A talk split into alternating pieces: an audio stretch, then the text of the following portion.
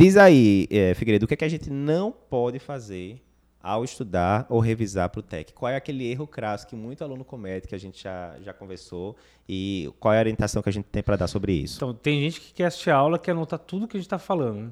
Então, daí ele quer fazer um livro, quer fazer dez páginas por aula que a gente faz, uhum. e daí não dá. Daí você vai ter que parar, a aula vai durar muito mais tempo e não vai ser produtivo. Depois, quando você for estudar, você não sabe o que é importante. Uhum. Então, o livro Mapas Mentais vem exatamente para isso. As informações mais importantes já estão lá nos mapas mentais. Você vai poder adicionar, colocar o que você, os insights, né, da aula, uhum. coisa importante, mas não há necessidade de você anotar tudo ipsis litteris, tudo que uhum. o doutor Eduardo falar tem que estar anotado no caderno. Não há necessidade, que vai ser contraproducente. É, isso daí na época da faculdade, eu não sei se tinha na tua, na tua faculdade isso, mas aqui a gente fazia, na U F P E a gente fazia aula gravada, tinha não? Não, não tinha não. Ah, meu amigo, era o seguinte, chegava lá, isso era bem importante no básico, isso aí aprovou muita gente no básico da gente, os primeiros dois anos.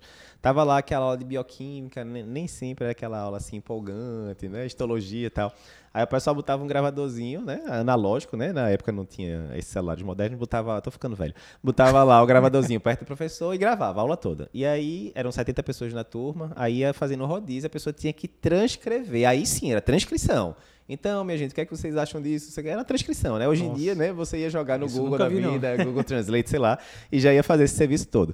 Mas era a gente que fazia, né? E aí, era isso, saía um negócio gigante. Mas assim, você tinha que resumir, acho que era uma aula por semestre, né? Mas era, meu amigo, você passava o final de semana todinho transcrevendo aquilo, aquele assunto chato e não sei o que e tal.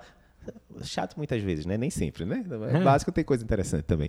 Mas aí, ficava aquela gravação gigante. Beleza. Então, se você fosse pra cá, a gente teria dois extremos, né? Um extremo seria a pessoa anotar zero durante as aulas, e a gente já viu que isso não é adequado, uhum. né? Por, por todos os motivos que a gente falou, aprendizado ativo e tal. E o outro seria você fazer uma transcrição ipsis litteris, né? O uhum. professor falou um, uma palavra errada, você falou, opa, o professor falou uma palavra errada, eu corrigi depois. Então, obviamente, tanto um extremo quanto o outro não é o ideal, uhum. o ideal, né? Aristóteles, inclusive, fala, né, que os extremos são vícios, né, tal. Então, entre um extremo e outro, deve ter algum sweet spot, né, no meio, que uhum. é o ideal, né? Então, provavelmente, na, na minha opinião, seria mais ou menos isso que eu mostrei, mas eu sou enviesado porque é o que eu faço, né? É. Então, anotar ali, botar seta, seta cheia, seta vazia, tal. E veja, se você tá, você pegou o livro de mapas mentais para revisar e você lembra que, putz, tem coisa que eu acho que ainda precisava saber, vai lá e reassiste a aula, né? Isso vai acontecer uhum. uma vez ou outra. Vai ter aula que você vai ter que assistir mais de uma vez, porque é assunto muito importante, Sim. né? E, enfim... Então, acho que é isso. Então, não faça isso. Tem muito aluno que fala isso. Olha, eu estou demorando o triplo do tempo na hora que eu vou estudar. O triplo do tempo, porque eu anoto muita coisa e tal. Faça isso que a gente disse. Veja o que já existe no livro de mapas mentais. Porque às vezes você vai demorar quinhentos anos no caderno fazendo um fluxograma gigante. Quando você abre o, mapa, o livro de mapas mentais, puf, tá lá, bonitinho, colorido, muito melhor Sim. do que você com sua caneta, né? Então, não faça isso de querer anotar tudo. Isso vai lhe atrasar. Então, Figueiredo, a gente separou aqui no final, né? Tipo... resumo da ópera, né? Tipo, os seis pontos que você tem que saber para como organizar o seu estudo barra revisão para a prova de título de especialista. Primeiro, na hora de estudar, foque cem por cento em quê, Figueiredo? Diz aí. cem por cento nas aulas do Cardio Papers, né? Exatamente. Outras coisas. Você está proibido, mais uma vez, vou falar pela trigésima vez, você está proibido de estudar outras coisas, diretrizes, artigos, livros, enquanto você não tiver com cem por cento das aulas assistidas. Primeira coisa é isso, porque é o princípio de Pareto, foca o oitenta a vinte, vinte por cento do esforço que vai dar oitenta por cento do resultado está lá nas aulas. Primeira coisa.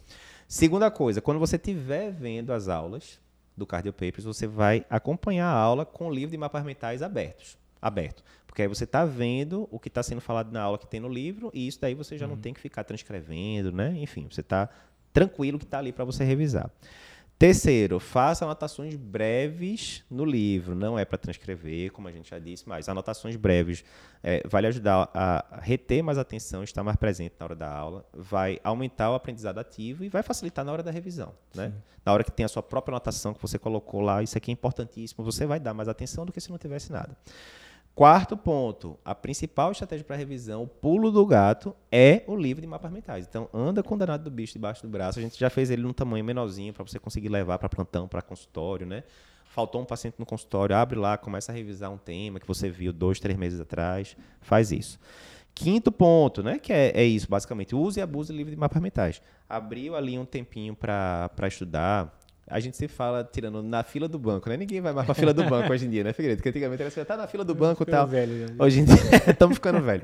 Mas é isso, você tá num plantão que tá tranquilo, você pegou o horário da madrugada, de meia-noite às três e meia, né? E tá lá vendo os pacientes na U T I, os pacientes estão tranquilos. Abre o livro de mapas mentais, pô, dureza, Eduardo, meia-noite pra estudar? É, meia-noite pra estudar.